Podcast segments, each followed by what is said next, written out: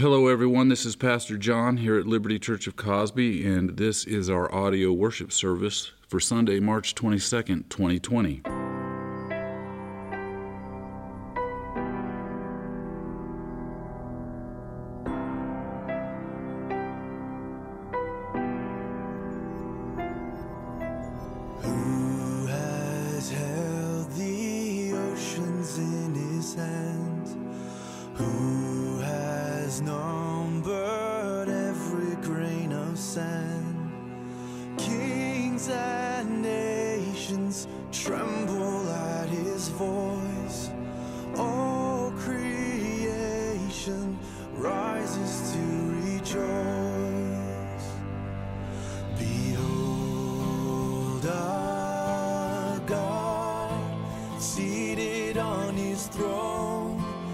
Come, let us adore him.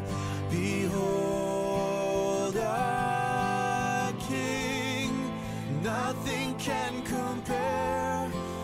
Come, let us adore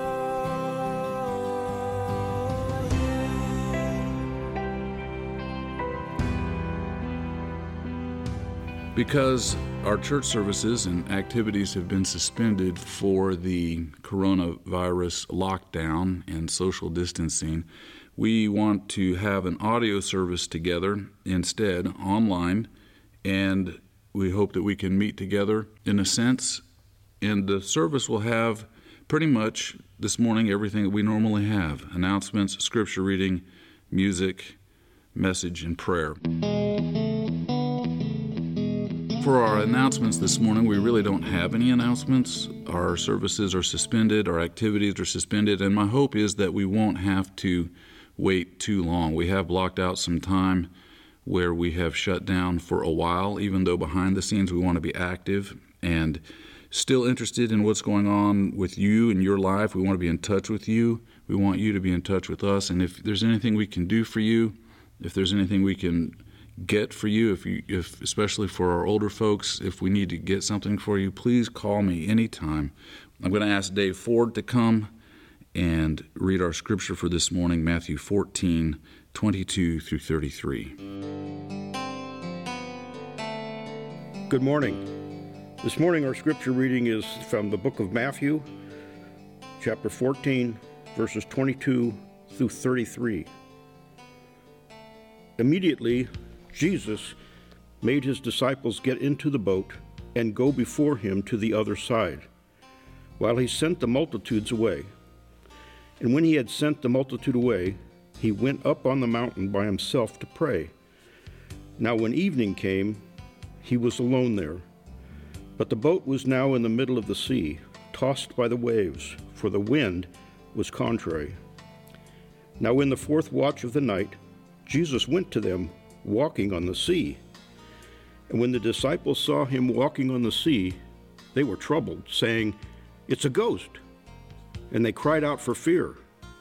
But immediately Jesus spoke to them, saying, Be of good cheer, it is I. Do not be afraid. And Peter answered him and said, Lord, if it is you, command me to come to you on the water. So he said, Come. And when Peter had come down out of the boat, he walked on the water to go to Jesus. But when he saw that the wind was boisterous, he was afraid, and beginning to sink, he cried out, saying, Lord, save me. And immediately Jesus stretched out his hand and caught him, and said to him, O you of little faith, why did you doubt? And when they got into the boat, the wind ceased. Then those who were in the boat came and worshipped him there, saying, Truly, you are the Son of God. May God bless this reading of his word today. Our message this morning is taken from Matthew 14, 22 through 33. This is right after he fed the 5,000 with the bread and the fish. Uh, this is a miracle that's recorded in all four Gospels, uh, and it's a huge event. And now this is done. People are being sent away, and he sends the disciples away while he goes up on a mountain to pray. And the scripture goes on to say in verse 23 Now, when evening came, he was alone there, but the boat that the disciples were in was now in the middle of the sea, tossed by the waves, for the wind was contrary. So now they find themselves in a storm. And I view this story as kind of a, a dream state almost. During the day, they've had their normal day, which was ministering to the people around them. It was abnormal in that one of the biggest miracles in human history had taken place. But now they've been sent out on this boat, and I see fog around the edges of this story. It's, it's almost a dream state, but it is one of the most famous stories in Scripture about the storm when Jesus came to them walking on the water. And they're in this boat, and the Bible says that they're in the middle of the sea. They're tossed by the waves, for the wind was contrary. Now, in the fourth watch of the night, Jesus went to them walking on the sea. And when the disciples saw him walking on the sea, they were troubled saying, It is a ghost. And they cried out for fear. So they're in a storm, they're under threat, they're afraid, and now they see something that they didn't expect the presence of God. And for some reason, they, they cried out that it was a ghost. But Jesus spoke to them, saying, Be of good cheer. It is I, do not be afraid. And Peter answered him, and but Peter answered him and said, Lord, if it is you, command me to come to you on the water. So he said, Come. And when we and when and when Peter had come down out of the boat, which is a, an amazing act of courage, it's an amazing act of faith. And notice nobody else is getting out of the boat with him. He walked on the water to Jesus. But when he saw that the wind was boisterous, he was afraid, and beginning to sink, he cried out, saying, Lord, save me. And immediately Jesus stretched out his hand and caught him and said to him, O you of little faith, why did you doubt?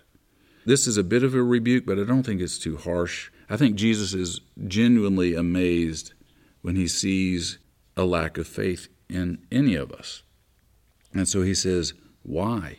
Why would you doubt? Because he knows who he is, and yet it is not clear to us sometimes. And I think he genuinely wonders about that.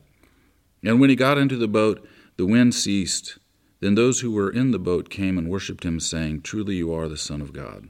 I just want to mention out of this text the theological meaning, a devotional meaning, a personal meaning, and then bread on the other side.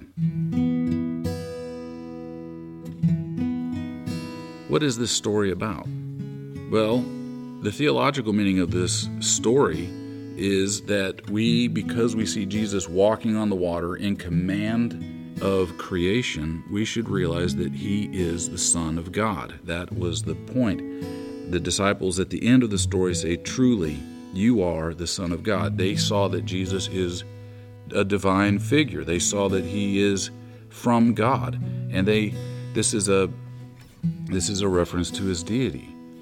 Not only is he the Son of God, but I think we can see in this that Jesus is master of creation. Christianity sees both the physical realm and the spiritual realm under the control of Jesus Christ. These are not just spiritual stories to help us out spiritually. This is a declaration that Jesus is in control of the physical universe just as much as he is in control of the spiritual.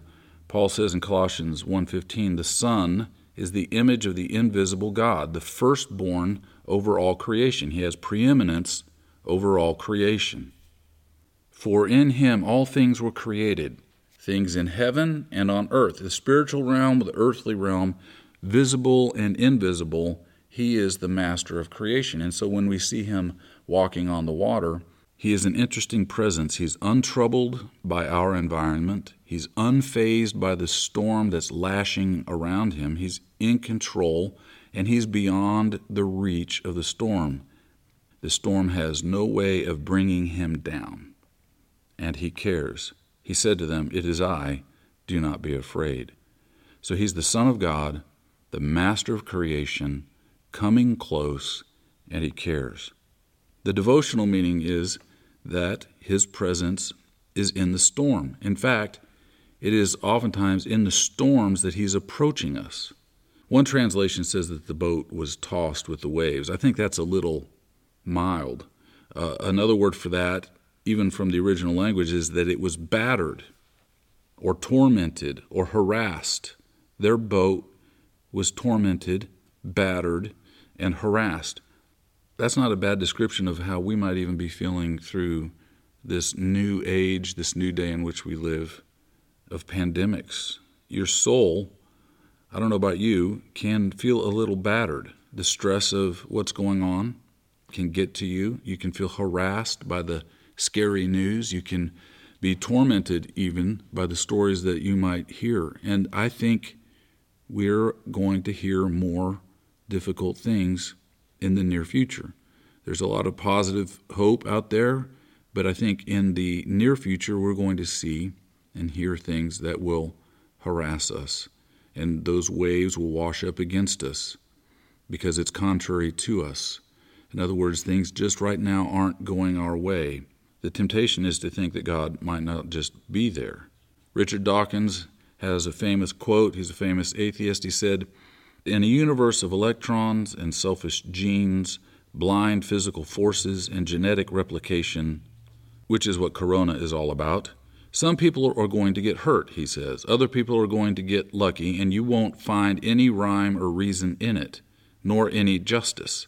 The universe that we observe has precisely the properties we should expect if there is at bottom no design, no purpose, no evil, no good, nothing but pitiless indifference.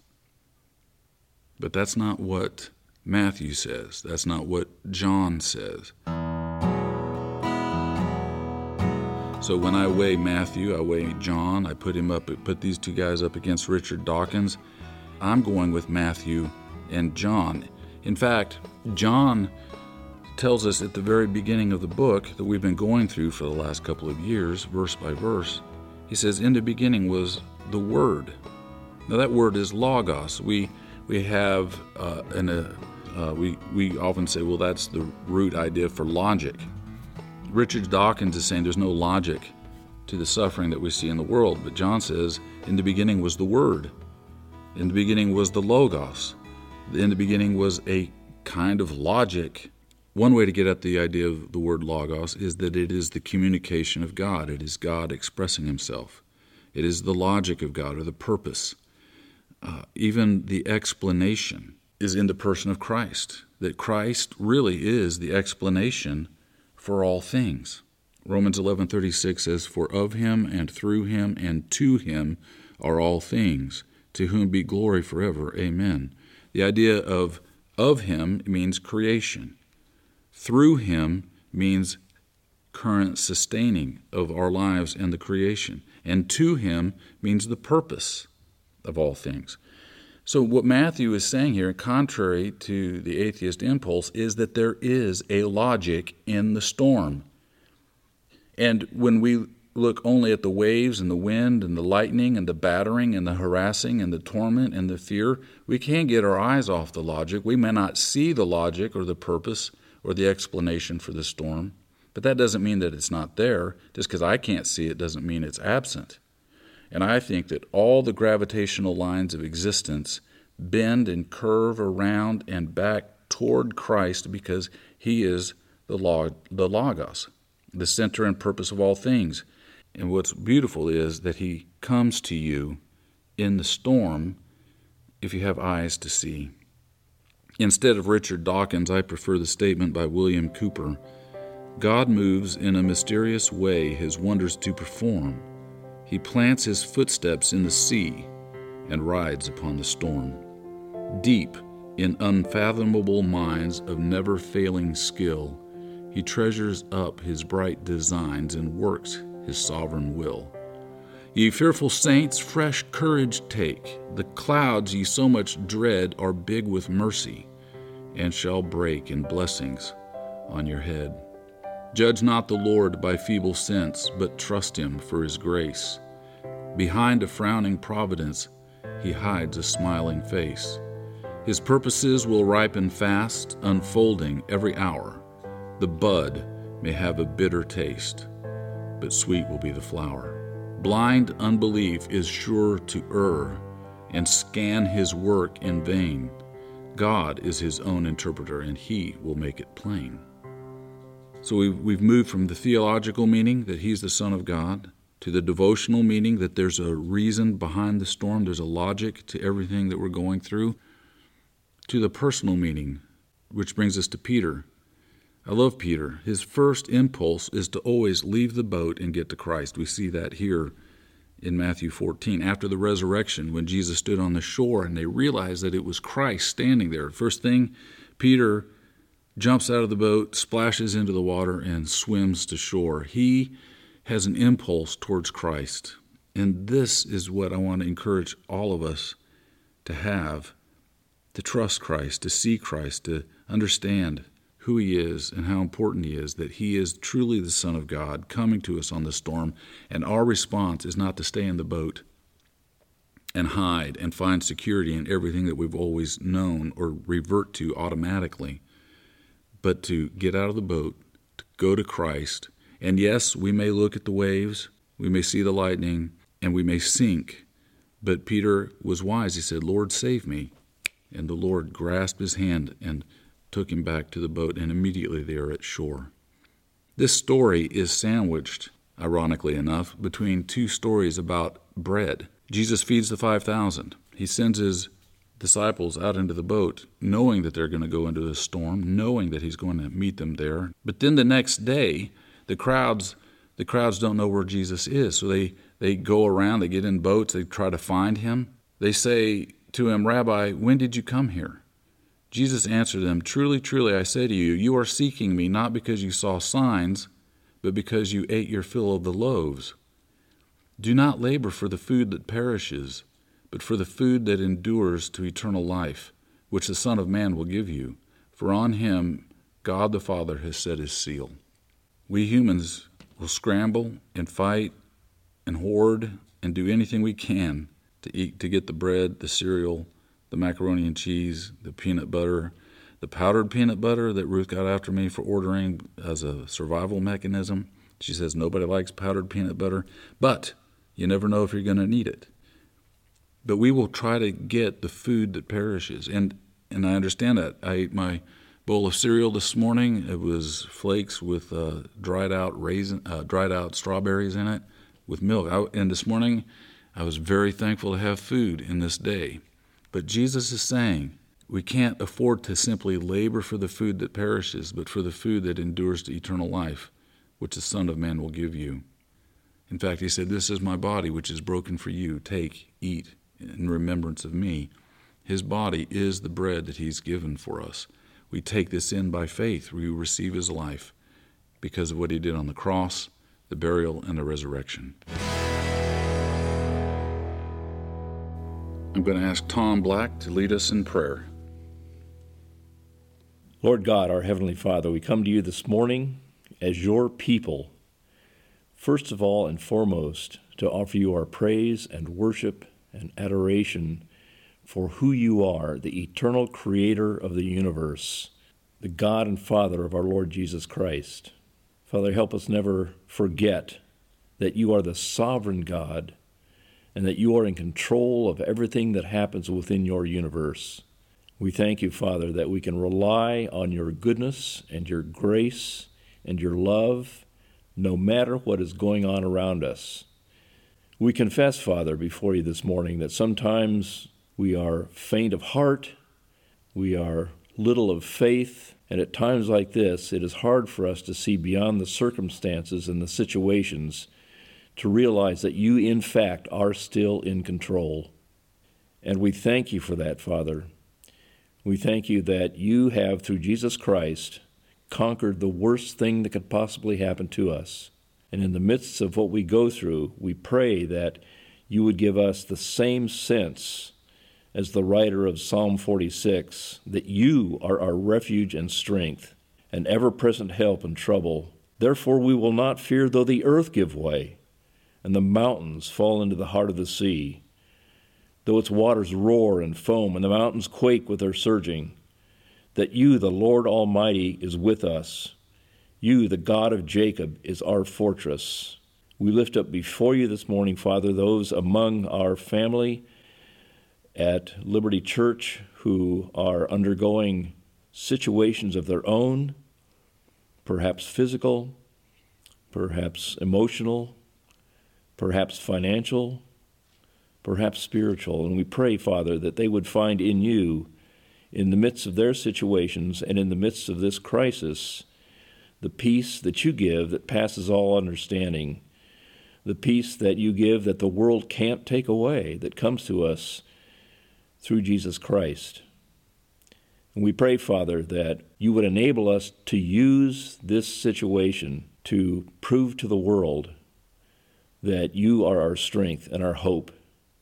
We pray that you would enable us to look beyond our own petty concerns and fears and doubt to see others in need and to extend through us the hand of Christ in their situation.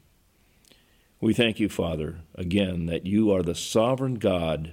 You are the sovereign God who sent your Son, the Lord Jesus Christ, to die on our behalf so that we might face whatever this world throws at us. In Jesus' name, Amen. This next song by Hannah Ford is perfect with today's message.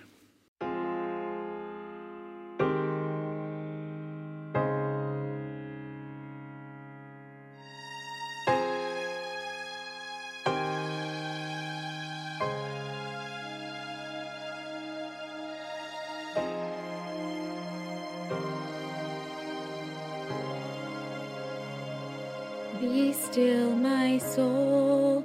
The Lord is on thy side. Bear patiently the cross of grief or pain. Leave to thy God to order and provide. In every change,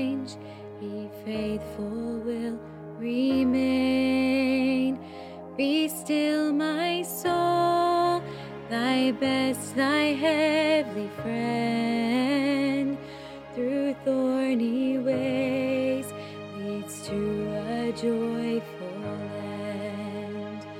Be still, my soul, thy God doth undertake to guide the future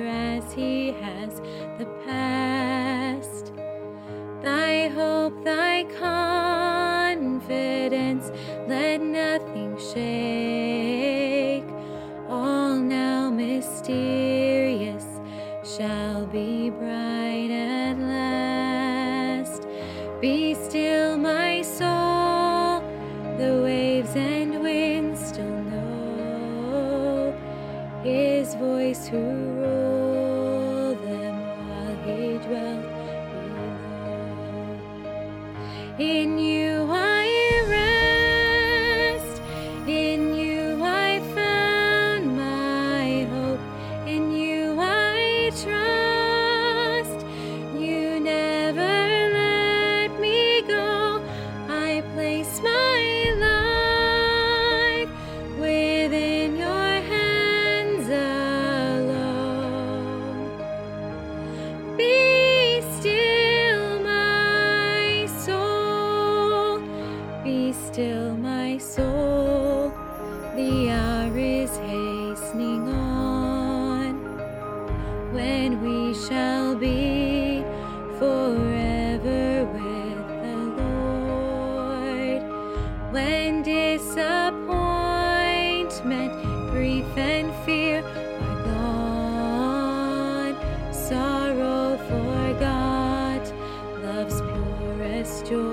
restored.